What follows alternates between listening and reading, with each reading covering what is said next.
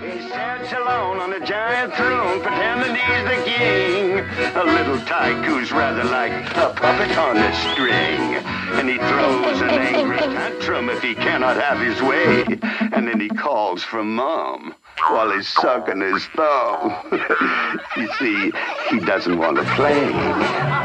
Too late to be known as John the First. He's sure to be known as John the Worst. A pox on that phony king of England.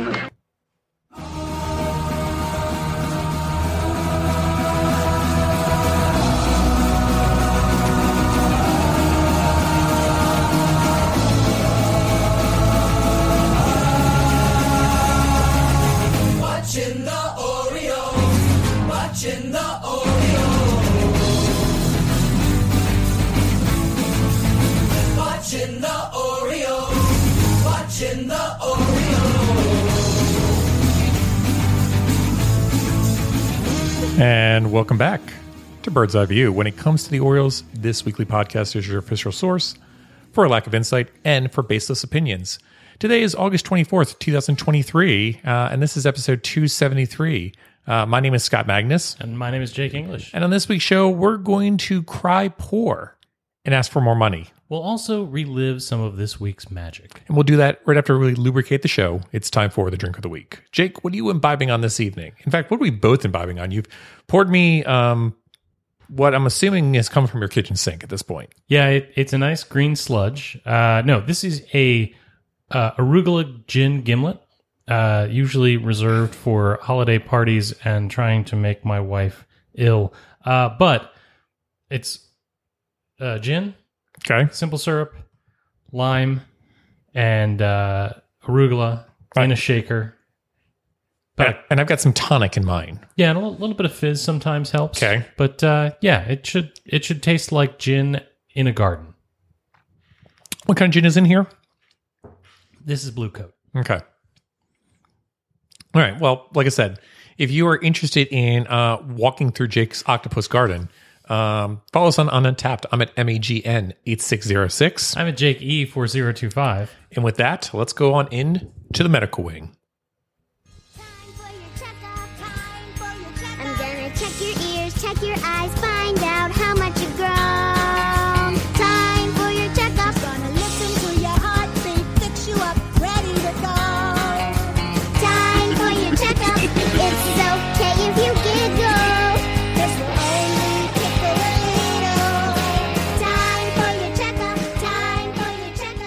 All right. So, Jake, who's first on the medical wing? Well, this is a bit of a nothing burger, but first we're going to start with James McCann, who is a bruised hand. He took a 98 mile an hour fastball off the hand in Tuesday's game. Uh, he remained in that game, um, but he uh, did not. Uh, he's not starting. He he remains out of the lineup. Uh, he could be used tonight if necessary, but uh, he's day to day with that. Hand. So, someone needs to bunt, and he needs to throw his body out there. He'll be coming to the game. Absolutely. Okay. Uh, and Jack Flaherty um, is not really on the IL, not really maybe even the medical wing.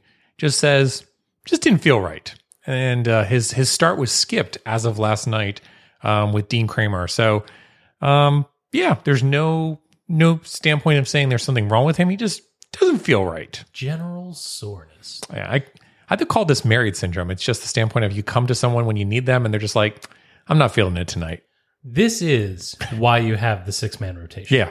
I mean, for the Orioles and their depth situation, this is why. Yeah. So yeah, I mean, it, overall, it hasn't hurt the Orioles as of yet. Um, but yeah, it'll be interesting to see uh, how long does this linger with Mr. Flaherty. Hey, the Orioles have won 100% of games where Jack Flaherty's been skipped in the rotation. That's true. Uh, other folks that are still on the IL, uh, Aaron Hicks, uh, still dealing with that back issue. It sounds like he's going to come back sooner rather than later. Um, you know, I don't think the Orioles are truly like absolutely feel like they need him, but I think they would like to have him on the bench as a, a- another bat. Um, and then Keegan Akin was transferred to the 68 day IL. Um, I'm not saying he's gone, Bye. but it seems like he's gone. Weird standpoint. Like I know he doesn't really exist now because he's on the 60 day day, day IL and like no longer even on the 40 man roster.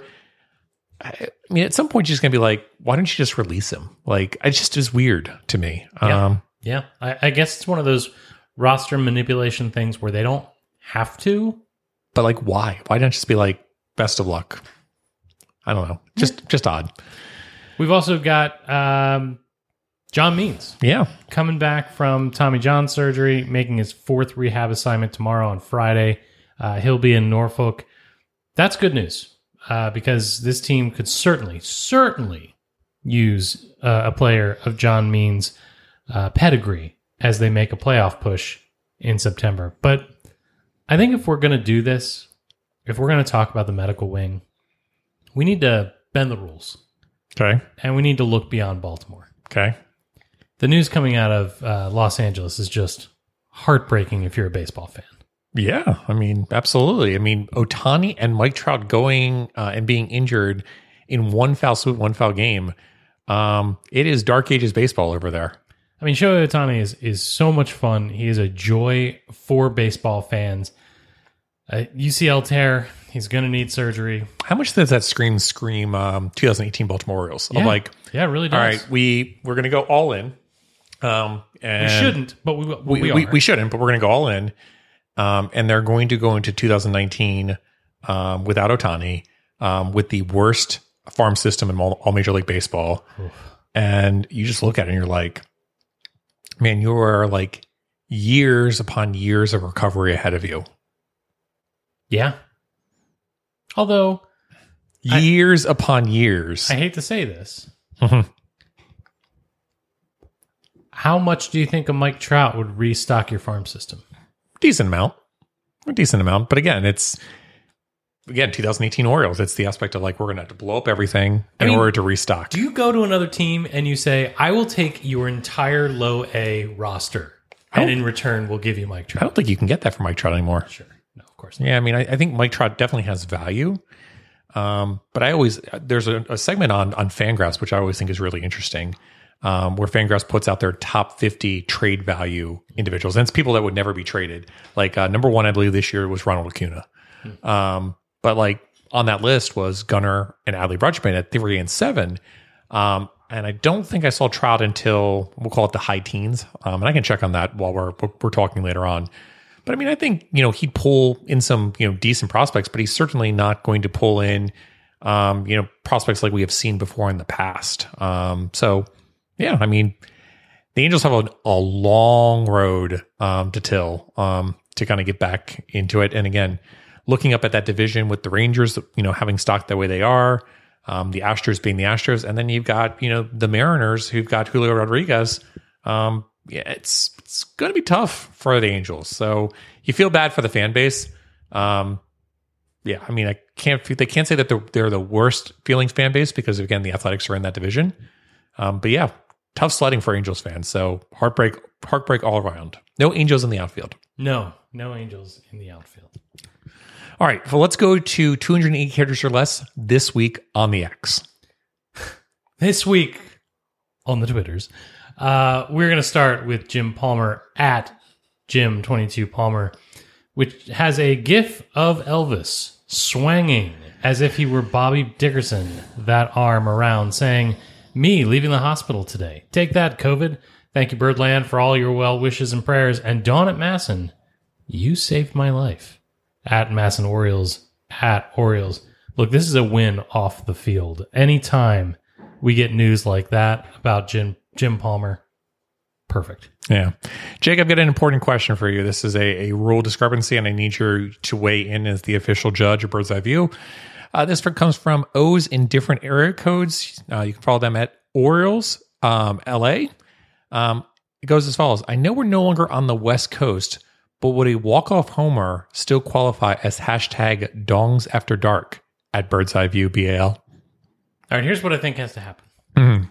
I think it has to be extra innings after 12, Mhm. after 12 innings, Yep. or a rain delay where whatever inning that you're in takes you beyond the midnight point. Yeah, I, I think it, I think though that's the big criteria. I mean, I think extra innings possibly, but really a true dong after dark is, you know, the the big hand has basically crossed past the twelve o'clock hour, and when you know when that big hand drops past the top of the hour, then you can celebrate dongs after dark. I was really, really frightened of where that was going to go. Uh, next, this tweet it comes from the Orioles baseball is the best department. This comes from Sarah Langs, who tweets at Slangs on Sports. At 22 years and 52 days old, Gunnar Henderson is the youngest player in Orioles slash Browns history with four extra base hits in a game. The prior youngest was Cal Ripken Jr. at 23, 10 days on 9 3 1983. Hey, I, That's good company. uh, yeah, here's the thing Cal Ripken might have been good. Gunnar Henderson, he might also be good. Yep. All right. Last tweet comes from Kenny Z, uh, and it is at Kenzeruzik 20. Uh, tweet goes as follows Just found out that if you have a 13 game plan with the at Orioles, you will not be getting an invoice to purchase all the playoff game tickets. Like they have done in previous years, your only chance to buy playoff tickets will be an early access pre-sale in mid-September. SMH. Look, I threw this on here because I, I don't want to. I, I don't want to beat this guy up, but I, I, when I saw that, I went, "Oh God, what is the playoff situation?" So of course, I sent you a frantic text and said, "Yeah, Scott," Yeah, what is this? and you said, "No, I'm pretty sure this is exactly what they told us." Yeah. I mean, um, here's the thing. It is slightly different um, than the way it was done in 2012, 2014, 2016. Um, in those seasons, the Orioles did invoice you for certain games. You didn't get every single game. Um, we were 13 game plan. Um, and if you remember correctly, we got the ability to purchase one game. We got invoiced one game from each series. And then we were able to come back later and purchase an additional game. And we asked the question, you know, what games do we want to pick? Do we want to do game one, game three? Like, how's this going to work? Um, but we didn't get every single game. Is the best way to it. Not, not, not to mention, think about the bill that that would be like if you're being, buying, you know, multiple tickets for a World Series standpoint. I mean, that's thousands of thousands of dollars if you're buying every single game. Um, so yeah, we've never been invoiced every single playoff game. Um, we've you know been invoiced at least one game per series and had the option to buy additional ones.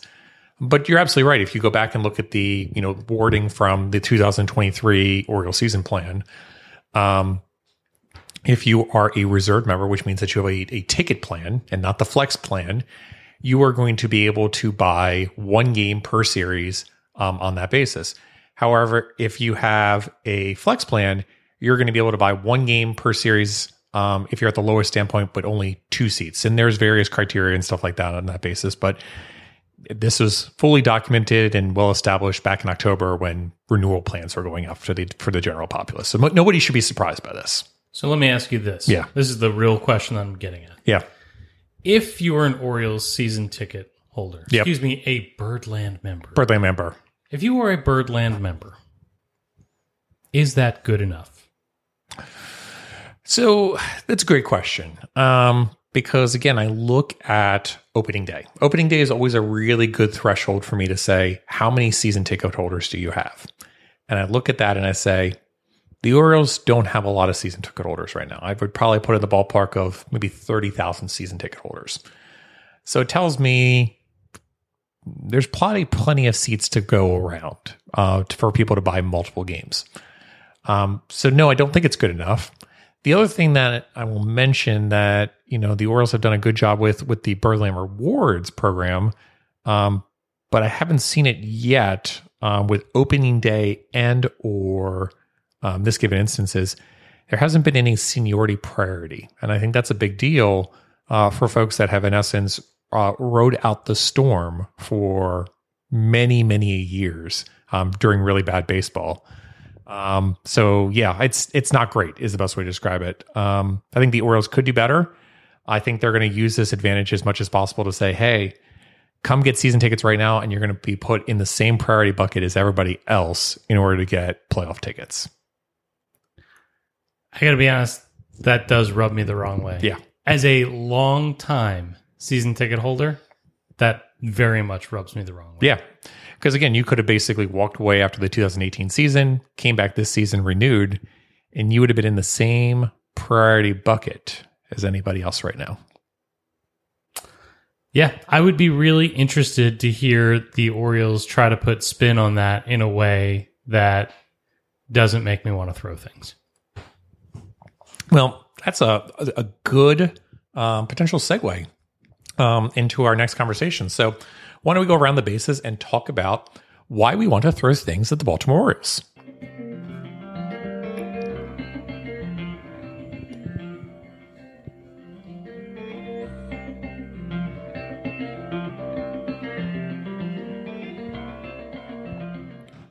All right, so Jake, let's start off at first base, and we've got to talk about John Angelos once again, um, sticking his foot in his mouth, um, going on to the New York Times, and you know, basically a fluff piece that was supposed to be a Kevin Brown apology standpoint, and you know, basically you know lowering the tone and basically you know creating a picturesque aspect of an MLB owner. Uh, and instead, it turned into a, a matter where, um, you know, the New York Times article got to a certain point, baited with a question, and John Angelos literally grabbed it, you know, hook, line, and sinker, and said, "Yeah, you're probably right. Like, we're probably gonna have to raise prices and everything like that. And we're probably not gonna be able to re-sign talent and, and everything like that." I can't get over the fact that this guy won't go away. if you're not going to do the right things, and he's made it pretty clear that he's not going to do the right, Right. things. If you're not going to do the right things, shut up. Just shut up. All you have to do is shut up. It's not the least that you can do, but it's close. Just shut up. Yeah. You are always saying the wrong thing, and there is no one. There is no one in in the Orioles fan community. There is no one nationally. There is no one in the media that feels sorry for you, son of the billionaire who owns a team that you refuse to treat properly. I hear you, but I mean, the Orioles are only holding so many concerts right now in Camden Yards. So, look, it's it's it's a it's a really poor look. I mean, it's coming off of the Camden Crossing articles that have come out recently. It's coming off of the lease continuing to get pushed off and pushed off and pushed off, and it certainly just continues to scream. I want to make myself a bigger than life persona, um, and, and in essence, make myself the center of attention um, in order to establish my name and my family's name out there. As again, as I was pointed out before on a podcast, the saviors of Baltimore. And it is just so sickening, is the best way to put it. It's incredible to me that he is too poor to run a baseball team and too poor to hire PR people.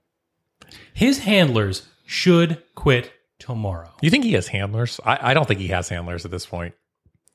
Because I think any handler would have been like, all right, here's your script. Do not deviate from the script. Do not deviate from the script. I think it's irresponsible to not have handlers in a position like his. I'm not arguing, but I fully believe that and I would have tied myself to the train tracks Yeah. if I were his handler. it's Good just re- it's just really bad and again um it just sends a really bad message to the fan base to the players and everything of like we're we're not going to be able to sign these players going forward on a long-term basis because you know we just can't afford it um and it just looks really disgusting on that basis It, it's also like so clearly disingenuous. Yeah. It is offensive. It's offensive because I feel like as much vitriol as we have for the ownership group and have for a long time, you could look at a statement like, We're not the New York Yankees. We're not the Boston Red Sox.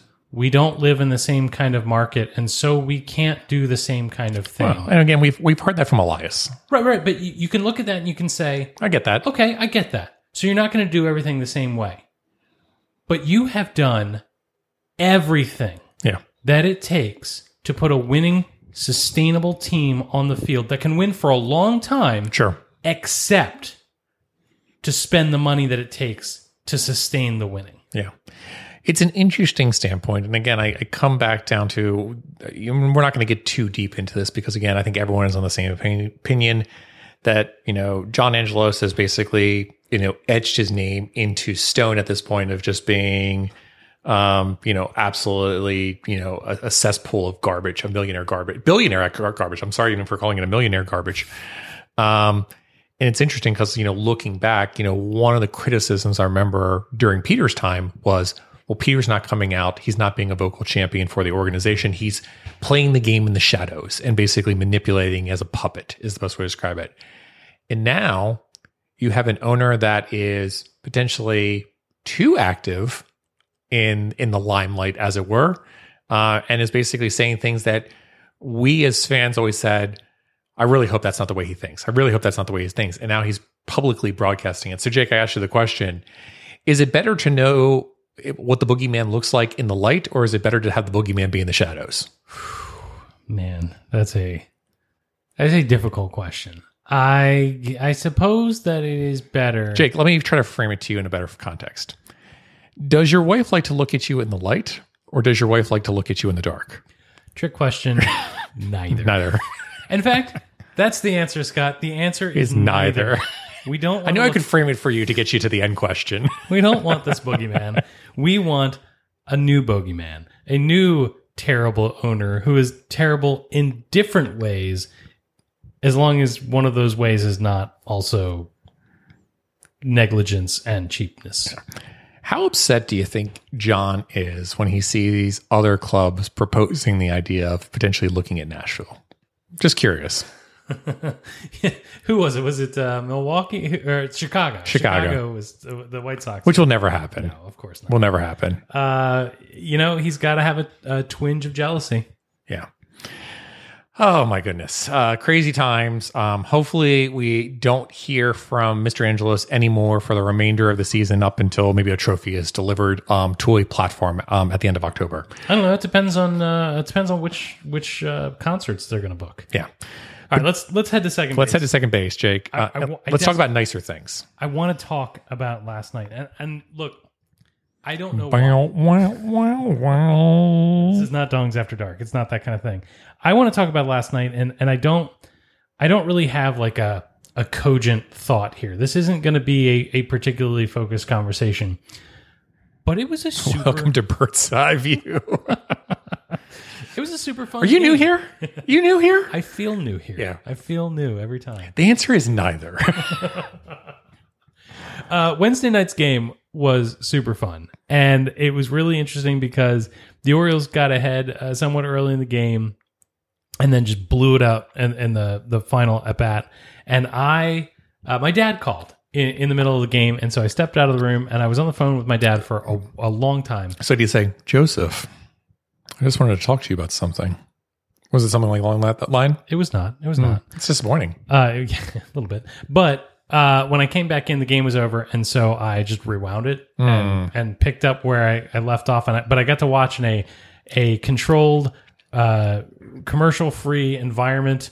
It was perfect. So your dad interrupted you during watching Orioles baseball. It's not that kind of thing. It's Okay. okay. It's okay. It's all right. It's all good. That's not the point of the story, Scott. Okay. You're trying to start trouble where there's no trouble. All right. Hi, welcome to Birds. That's like, welcome to Bird's Eye View. Uh, welcome, welcome to Scott Magnus's Bird's Eye View. But let, I mean, let's just talk about it. It was it was a great it was a great game. And Dean Kremer, we talked a little bit, you know, in a a surprise start, unexpected start, was phenomenal. Mm-hmm. And you know, he is putting together more and more of you know of of a season that you look back and you say, wow, that's that's really impressive. This is not this is not who I thought this guy was. You know, w- we hoped that he would be this, uh, but he's really put together a season that. that, You know, he, he's a complimentary piece on a good team. yeah. I mean, um, you know, we'll come back and talk about bad Orioles based when we talked about the 2018 Orioles. And of course, Dean Kremer is part of that Machado trade. Um, and again, I don't think we'll ever get the full value out of the Machado trade. But again, it's nice to see Kremer contributing. Um, you know, maybe he's not a, a top line starter, but again, is a, a serviceable role um, on this basis going forward. So I think that's awesome. Um, and again, I think you're absolutely right. You know, Flaherty was a late scratch. It wasn't an early scratch or anything like that. That was a late scratch. Um, and it was great to see Kremer step in. It actually kind of reminded me of the Wells um, bullpen game at the very beginning of the year, where he's just like, all right, I got to take it on. It's my turn. I'm going to step up to it. And Kremer pitched a really nice game. Not, I wouldn't say dominating from a stuff standpoint, but a really good mixing up of pitches um, and pitch sequencing um, that kept the Jays on their toes. And we've seen the Jays during this series be extremely aggressive. Um, so it was great to see Kremer mix up his sequencing in order to kind of throw them off a little bit.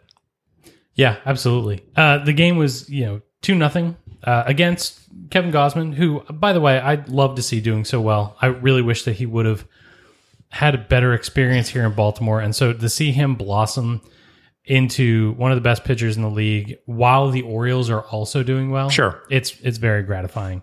Uh, but you know, the Orioles jumped out to a lead with Mountcastle, of course, the the Jays killer, uh, scoring uh, somebody on a single and Santander hitting an early home run, and that that would have been enough. Yep. But then, but then Scott, we were treated to the end of the game. First of all, the the bullpen was perfect, right? Uh, Kremer uh, went six. Then you got Webb, Cano, and Fuji just lights out, and then the eighth inning. Yeah. incredible, It- super fun. Uh, The thing that's that uh, stuck out to me about the eighth inning was Westburg running down the line, with Sure. just incredible. I mean, just elite speed Yep. To keep the inning alive Sure. With two outs. at which point you know it was nothing more than than manufactured Orioles were already runs. pretty much ahead at that Yeah. point. It was not a save situation, but you know, he said, "I'm going to try to get the hit. I'm going to try to get it and just continue on in the scene." And he didn't have to. He could just been like, "All right, we got our runs. It's no longer a save situation. I'm going to take a little bit easy out of the box." But as Brandon Hyde has mentioned before, there is hustle across the board from this entire lineup from start to bottom, um, and we haven't seen that with an Orioles lineup in many times. And I've talked to various people about that, and they just love that. Um, I think I mentioned this before. Of um, we were coming back from from Florida, and I was talking to a Yankees fan, and he's just said, "I love the aspect where the Orioles fan, or Orioles players hustle out of the box, and I love watching Gunnar, in essence, you know, turn singles into doubles." Um, so it, it's it's great to see from Westburg. Honestly, you know, I, I, I think Kremer pitched great. I, I think you know, looking at that game though, from that two nothing game, I think Webb and Cano. Again, I know you mentioned it, but you know, Cano right now is starting to pitch, you know, as good as he was earlier this season. Um, and Cano has introduced a four seam fastball into his, you know, arsenal. Um, you know, coming off the All Star break when he was having some of those issues, in order to again pitch sequence and throw people off a little bit. But I've been really impressed by, you know, the Orioles have been really, we'll call it reluctant to go to Cano because they've been trying to, in essence, get rid of the fatigue issue. And it certainly looks like the fatigue issues are not bothering Cano as much. And Cano looks like he did earlier this season on that basis. now if he develops a new pitch does he have to find a new way to stare at it when he strikes him Absolutely. okay I, I think i think that is important Yeah. and and of course we can't talk about last night without talking about the potatoes Mm, yes. anthony santander put on a show last night Yeah. put on a show uh two low balls had no business being hit uh, at all much less out uh boy howdy Yeah. that was an impressive performance Yeah, that's some significant dropping of the bat head in order to basically golf it out in many instances. You know, there's been a few swings like that from Santander um, this season, and actually from Ryan O'Hearn as well, uh, from that left side of the plate. And again, you know, I, you know, some fans would basically say, you know, that's bad memories. Um, but I would say when I've watched those swings and how they go out of the ballpark, it actually reminds me a lot of Chris Davis, and it kind of is just like, wow, that's kind of cool that we're kind of seeing um, a similar performance on that basis from some of these players. Um, so yeah, I mean, it's great to see Santander on their back. You know, having him, you know, in essence, have two home runs um, in his first game back from the from the IL, really fun. Um, as of this evening for Thursday, uh, Santander has had another home run to basically tie the game back up again. yeah if we sound distracted it's because we are Yeah, I mean, Jake got distracted there when you know he saw another potato go out on, onto Eutaw Street. Um, but yeah, a great win, a fun win. Um, the Orioles need to continue to kind of put up those, um, you know, dominant wins, um, and again, not have to go to Bautista in every single instance.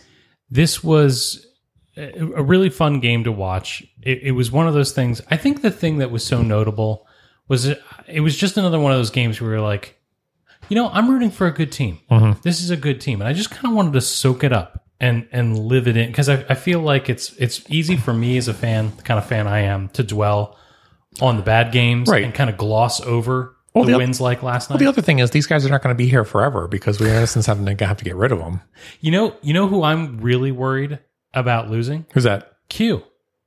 Brandon Quinones was on the uh, the post game interview with Anthony Santander, and first of all, their bromance is one for the ages. Yep. I mean, we talk about you know Manny and Schoop, and that you know that love was real, but this love is, I mean, it, it's something else. But you know, of course, Anthony Santander has come so so far, eh, you know, not only as a baseball player, but also in his command of the English language, answering all the uh, all the questions in English. And Q was just there for for moral support. And uh, those those guys, um, you know, big big friendship, and uh, I hope that that Q is around for a while. Yeah.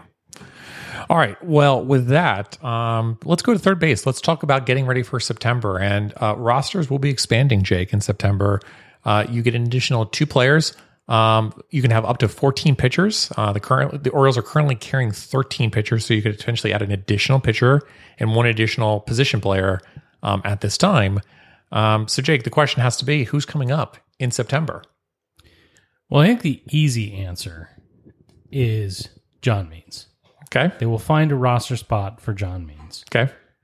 But I think beyond that, it is also, to me, certain that Tyler Wells will be on the ball club. Yeah. I, I think you know they're going to have to make room in the bullpen for him somehow, and that's that's all fine. They're going to have to make two roster moves. Uh, well, at least one roster move for those guys. Um, but I think it's Tyler Wells and and John Means. I, I think that's a done deal. My question to you though is: Do you think that they will try to further bolster the pitching staff and lose a position player, or is there a limit on the number of pitchers? There's a limit on the number of pitchers, so they can only do 14 pitchers, like I mentioned. So like they can only pull one additional pitcher onto the roster right now as an extra spot, and then they would have to option or DFA another player. So you can't just put two additional pitchers onto the onto yeah, the they got to roster. send somebody. Down. Yeah. they'll find they'll find the room for those guys. Yeah. I think the big question is like, who is that going to be? You know, you start looking through and you're like, all right, like there isn't a lot of, you know, room available on the roster chart um, at this given moment. Um, you know, Vespi was optioned today. Um, you know, Voth is there potentially to basically come off. Um, so, I mean, I think Voth is probably your next individual off. yeah. But then the question remains of like you just mentioned John Means and Tyler Wells. But I would say there's one more individual on this list that I don't see, and that's DL Hall continues to kind of fluctuate and basically are being talked about of basically coming up. So the Orioles are somewhat in a roster crunch right now of like who is going to come onto the rotation, and they don't have that many people with options. I believe once Voth is designated for assignment, um, the only people that have options left on the team in the bullpen would be Bautista, Cano, and Fujinami. Um, so question mark, question mark. I think honestly, the other question is I don't even know if Fujinami actually has options because again, it comes to that Hyun Soo Kim situation where if you sign a player internationally, sometimes that you need their permission before you could send them down. So I'm not even sure if you could option Fujinami on that basis. How delightful is it a change of fortunes? That after a couple weeks ago we were tearing our hair out at the the bullpen, we're now looking at the roster and saying, "Well, gosh, who can you pull out for the likes of John Means and Tyler Wells?" Yeah.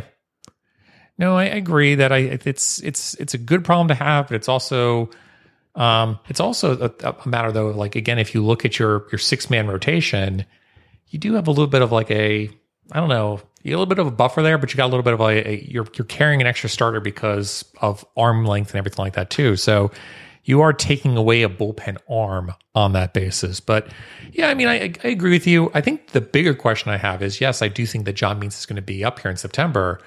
I think my question really is when? Is it the first of September or is it a little bit further out? Um, and you know, if they had to pick one or the other to start with, is it Tyler Wells or John Means? And I feel like it's Tyler Wells is the first one up over John Means. And that's not to say that, you know, John Means is not a better pitcher, but I think, you know, they're going to ease John Means in and basically say, if we can get something for John Means and we can use John Means in September, that's great. But we're really gearing John Means up for 2024. Um, and if he's able to contribute in 2023, great. But we're not going to force it, is the best way to put it. Absolutely, I, I agree. I think Wells is, is up first. And that's nothing against John Means. I think I think it's, it's I don't want to get into October because we're in September is the best way to describe it. It's going to be really interesting to me to see how the Orioles construct their playoff roster uh, when they go there. Because again, you're not going to need all those starting pitchers, so it's going to be really interesting to me of who does the Orioles put into the pen, and I have no idea at this moment. I can't even fathom that. Um, so we'll get to that in, in a little bit. Who else is kind of maybe angling to come up in September? You think? Well, I wouldn't call these guys uh, permanent fixtures. I, I think that these are guys that might be up in stints for injury purposes. So this is like whack a mole, basically. Exactly. This is Okay. the shuttle. Yeah. This is the shuttle. But you know, you look at who's at AAA, and you look at well, what names might be helpful. Mm-hmm. And I, I, you know, Mike Baumann was just sent down. Yep. Bryan Baker has given us useful innings at the major league level. Logan Gillespie, Joey Krehbiel, Nick Vespi. We have guys to draw from. Sure. If performance becomes a problem, if injury becomes a problem, there are arms there that you can depend on in Yeah. a pennant race. I think. Yeah, I, I agree with that aspect. I think they'll, there's there's significant arms there. Um, you know, outside of those kind of pen arms, you know, we haven't talked position players, and the Orioles will get an additional positional player spot um, in September, which one would think they're going to, in essence, utilize. Um, and currently, the Orioles have a few position players on the 40 man roster Terrin Vavra, Joey Ortiz, Colton Cowser, and Kyle Stowers. Um, do you think one of those four get up, or do you think the Orioles make a move and basically say we're going to bring up somebody um, ahead of them and put them onto the 40 man roster? I think one of there are three approaches that you can take, right? The first approach is the known quantity, and I think that that's Cowser, right? The other, the other tactic that the Orioles could take is they could make a forty man move, and they could say we're going to bring up Kjerstad because he's he's killing things Sure. in in the minors. I don't find that particularly likely because you don't want to do that in a pennant race. Yeah, I, I don't. I don't hate the move. Actually, I don't hate either one of those moves. Um, but again, if I start thinking about roster construction, I just don't see it. Is the best way to describe it. You're already going to get Hicks back, and it sounds like they're going to take Hicks through all of September. So I just don't know if it's necessary. Here's here's an interesting one. Yeah, What about the possibility of Terrin Vavra? And I say this because he's a versatile guy Mm-hmm. who they have seen at the major league level. He can play the infield. Sure. He can play the outfield. He's also proven himself to be patient at the plate. And yeah, he wasn't knocking the cover off the ball, but the guy can bunt. The, bi- the guy can take walks. The guy can be trusted not to screw up to a great degree. And that might be valuable. Yeah, so I, I agree with you that it's an interesting standpoint of like, do you in essence choose Vavra or do you choose Ortiz? I think those are your two, you know, conversations. Personally, for me, um, I think Vavra has one benefit going from it. It's nothing that you just mentioned. Um, it's he's a left-hander, and I think if you look at Urias, you look at Mateo and stuff like that. It's nice to have a left-hander coming off the bench for them in order to potentially be in that spot. Me personally, I'm pulling Ortiz in. I'm kind of rewarding him for a great season. Um, I'm saying, you know, hey, I want you off the bench. I want to pull you in as a utility infielder. I want Ortiz on my bench um, going through September. I don't expect Ortiz to be on the October roster, but this is my, my way of saying thanks for all your hard work when we were going through it earlier this season. So, me personally, Ortiz is my guy that I would want up in September. All right. Now, there are two elephants in the room that we haven't discussed. Sure. Um, one I think is, is probably you know the name on everybody's mind, and one one is is in my heart of hearts. And you know the obvious one is of course people have talked about the possibility of Jackson. There's Holliday. no chance. ridiculous, Zero chance. absurd. Yeah, there's, no way. There's there's no chance this happens. It makes no sense. Uh, the Orioles are not going to rush it, as as we have seen. The Orioles are going to take their good old time. I don't think Jackson Holliday actually gets up here until next August. Honestly, I think he's going to be a Gunnar situation where they're going to roll with it, and I don't think he starts the season with the Orioles. I think they pull him in in August next year. Um, but I don't expect I don't expect Jackson Holliday, you know, to come up this September. I think that's a ridiculous notion. Absolutely. But let's talk about the player I want to see. Mhm. The player that I, I think would would uh, make my playoff dreams come true. Randy Wolf. No, but it would be a bridge to the Buckle Up Birds era. Okay. Scott, in AAA right now, Mm-hmm. TJ McFarland is relieving games. No. And if we brought up TJ McFarland to play baseball games for the Baltimore Orioles in the ne- on the next great team, you and I had many, many conversations during the Buckle Up Birds era, and we said, "Is this player going to be on the next great Orioles team? Is this player going to be on the?" And neither one of us No. ever said TJ McFarland. How great a story would it be if he was the linchpin of a revitalized bullpen here in 2023 to make a, an historic run for a World Series title 40 years after the Orioles last won with that golden left arm All right. TJ McFarland? That's it. Um, folks, I'd like to announce from a bird's eye view standpoint that arugula has been banned from this podcast going forward. Um, Have I just been suspended? no, just arugula. I was talking about the past. No, arugula has been suspended. Um, apparently, that was not arugula that Jake picked up. Apparently, it was from a local dispensary. Um, so, yeah, we are not talking about TJ McFarland on this podcast.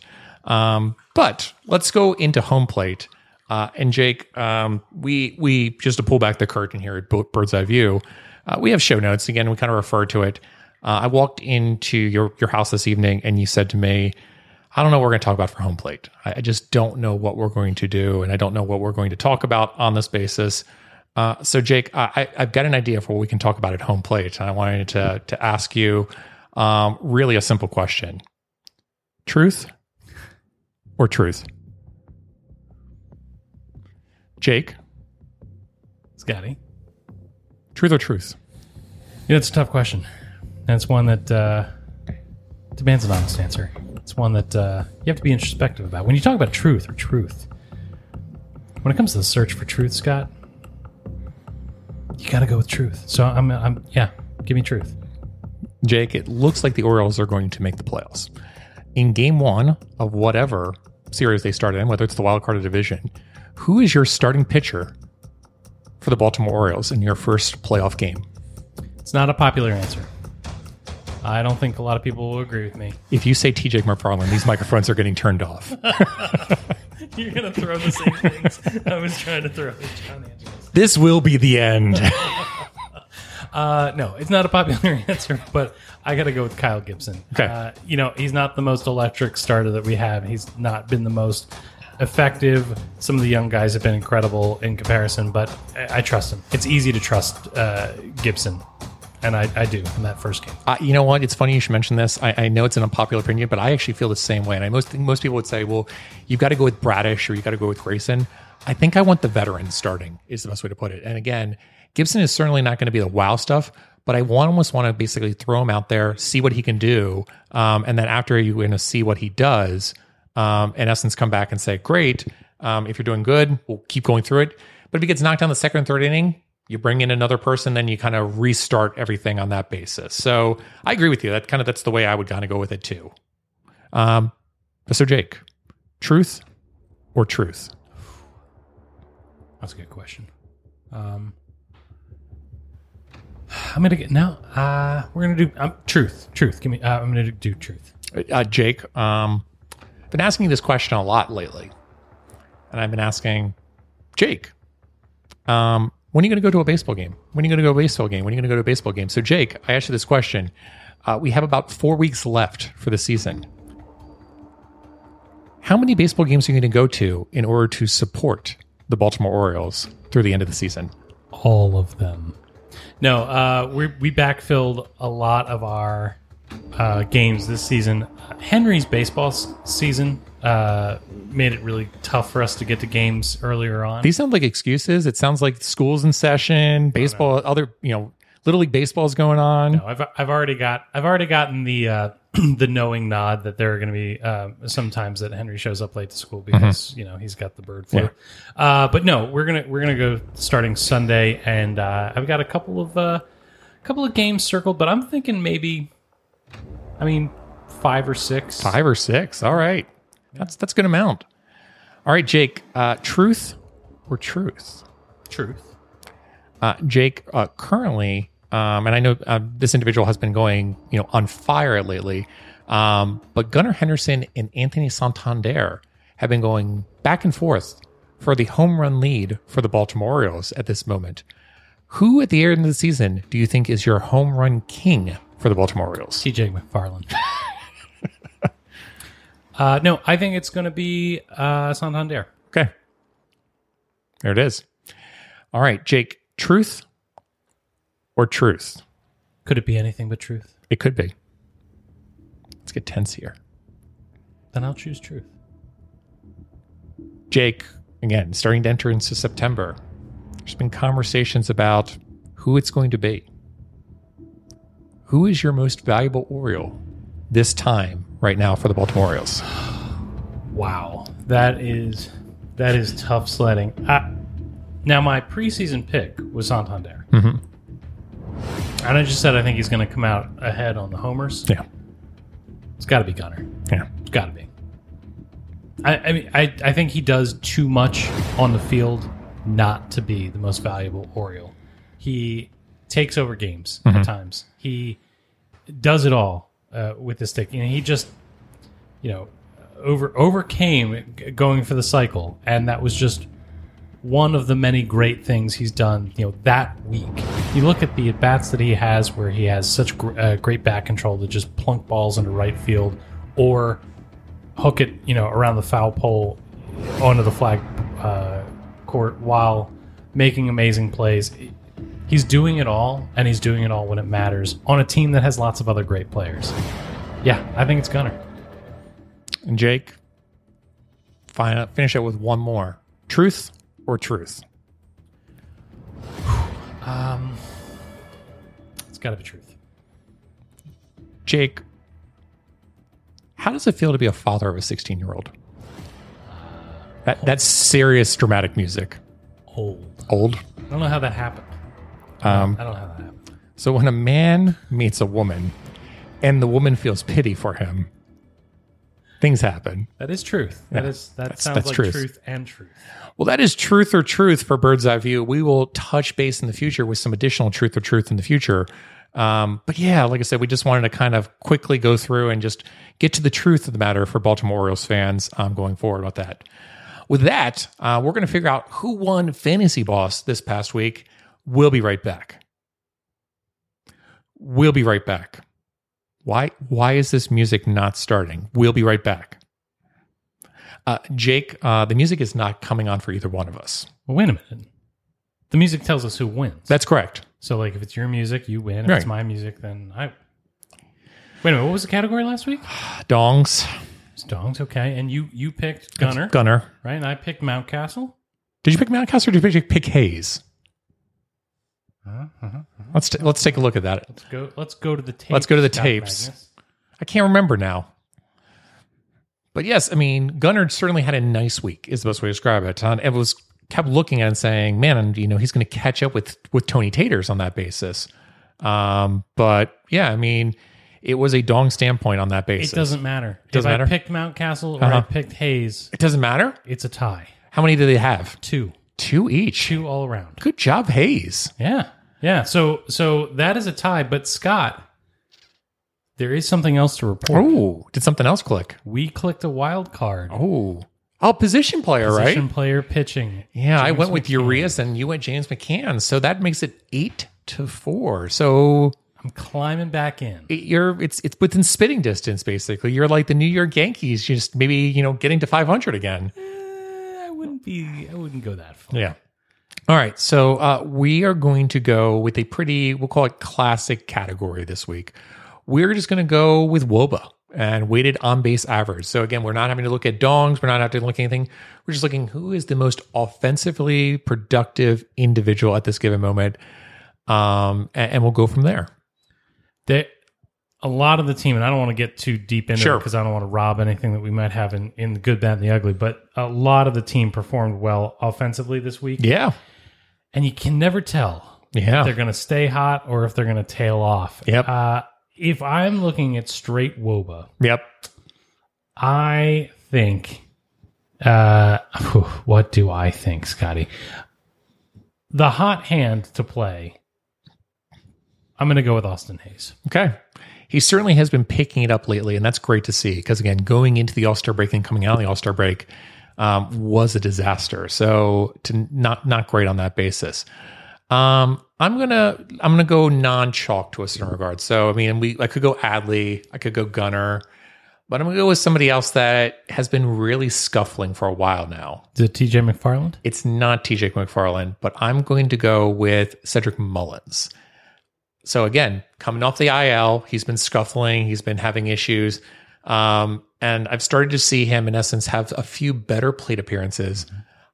I think this is what I think is going to happen. I think what we're going to see is I think we're going to see Cedric Mullins kind of get reinserted back up to the top end of the roster um, of the lineup. I think that's going to spur his confidence. I think everyone gets shifted down again.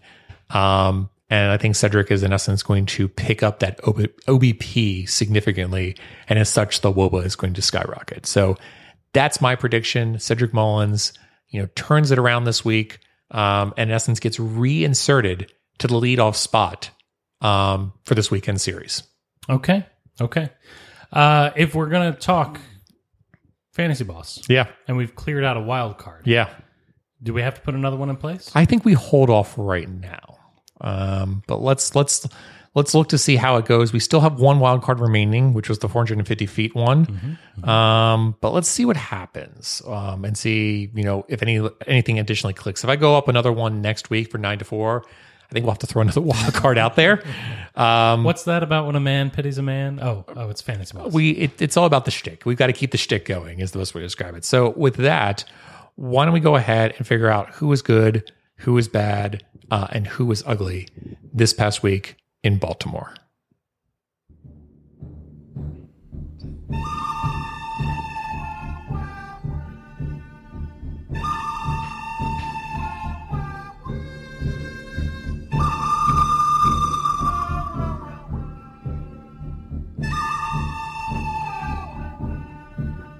That's right. It's time again for the good, the bad, and the ugly. I'm going to go ahead and get us started. And my good for this week, Scott Magnus, is Austin Hays.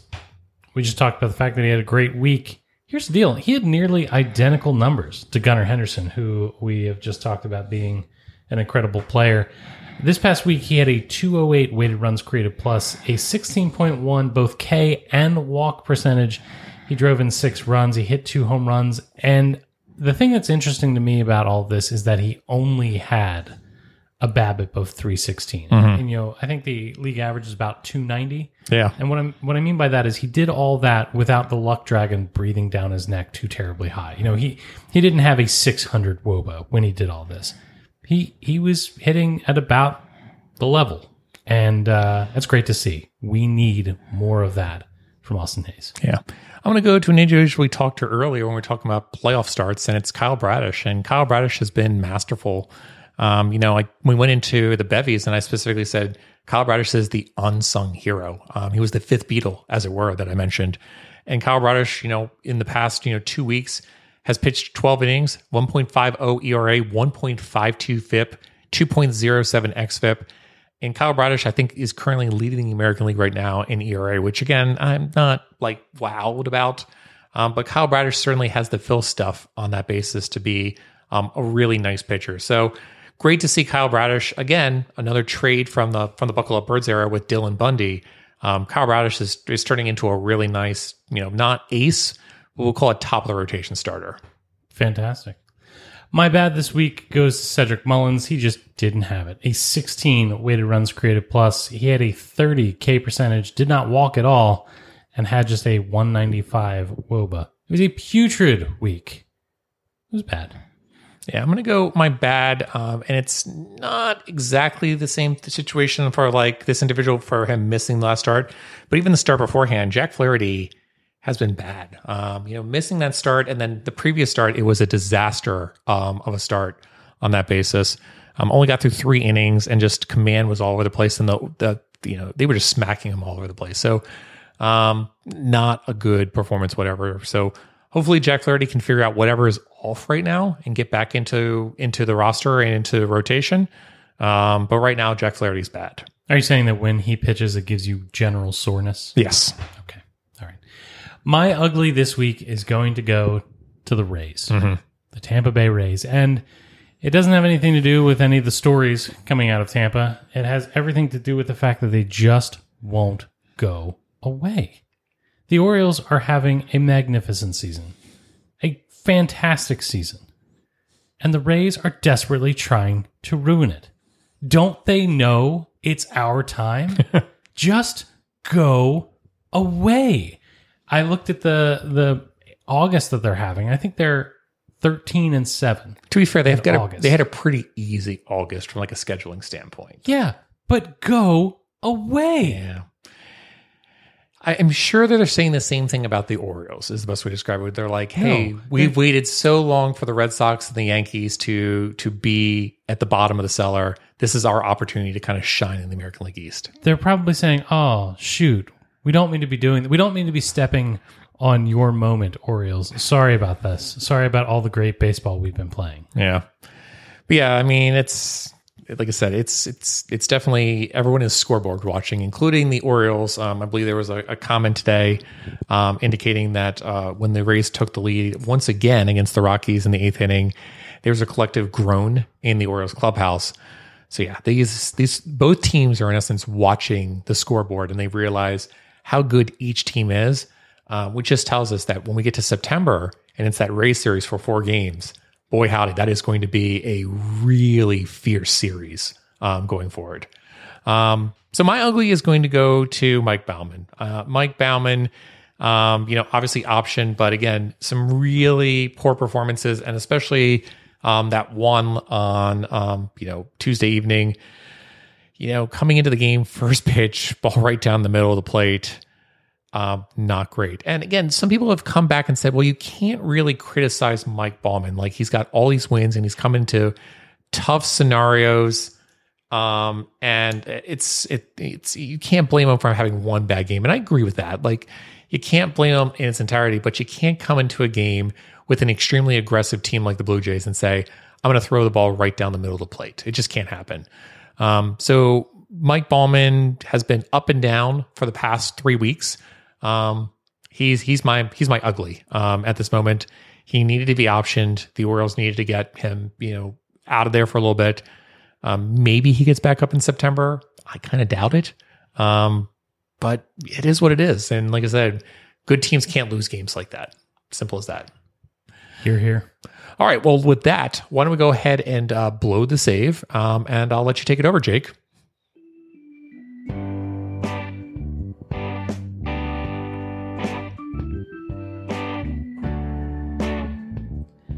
Scott, things are weird now. How weird are they? Well, I root for a winning ball club, Mm-hmm. and that's weird. It, it it brings me to a lot of uncharted territory, and one of the uncharted bits of territory that I'm now navigating is uh, I got a new boss a little while ago at work, Mhm. and uh, he's a lovely guy. He's nice. We get along great. Um, He's, he's a Yankees fan, isn't he? no, no, usually this wouldn't be a problem, but he is uh, Canadian. Oh. And so uh, we were having a meeting today, uh, just the two of us, and he brought up the Jays Orioles rubber match. Mm. And I, I was in an unfamiliar territory of rooting for a team that was objectively better uh, for than than the person for whom I am working. And you know, I've worked for Did he throw a beer can at you? he did not. He did not. These are weird times, Scott. And and I think it's important that as we work our way through our emotions of of how to deal with uh, you know winning club, that we also look for the the pitfalls of of what may be. And so I'm just going to ask the listeners out there, what's been the weirdest part of rooting for a good team again uh, that you've experienced? For me, it's it's this that that that that was weird. So I, I feel you. Um, I've got an individual at work who is a very big Yankees fan, and we would talk back and forth about baseball and you know send a few things here and there.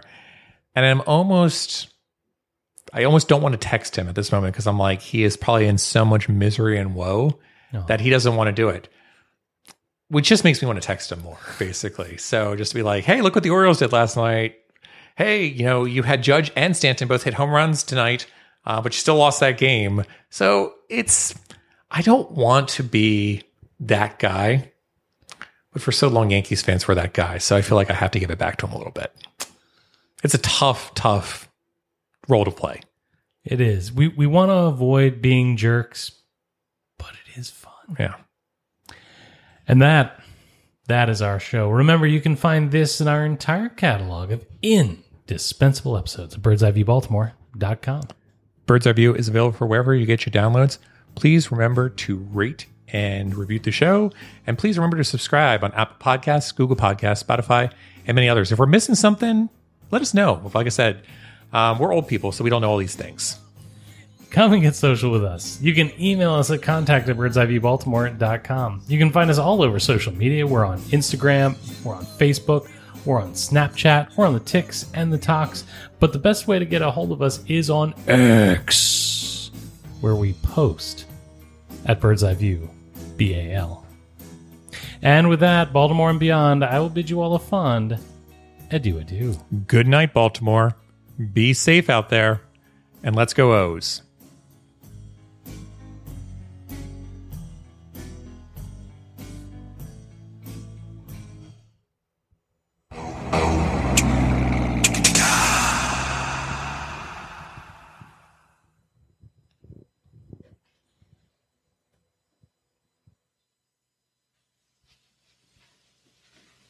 You're still here?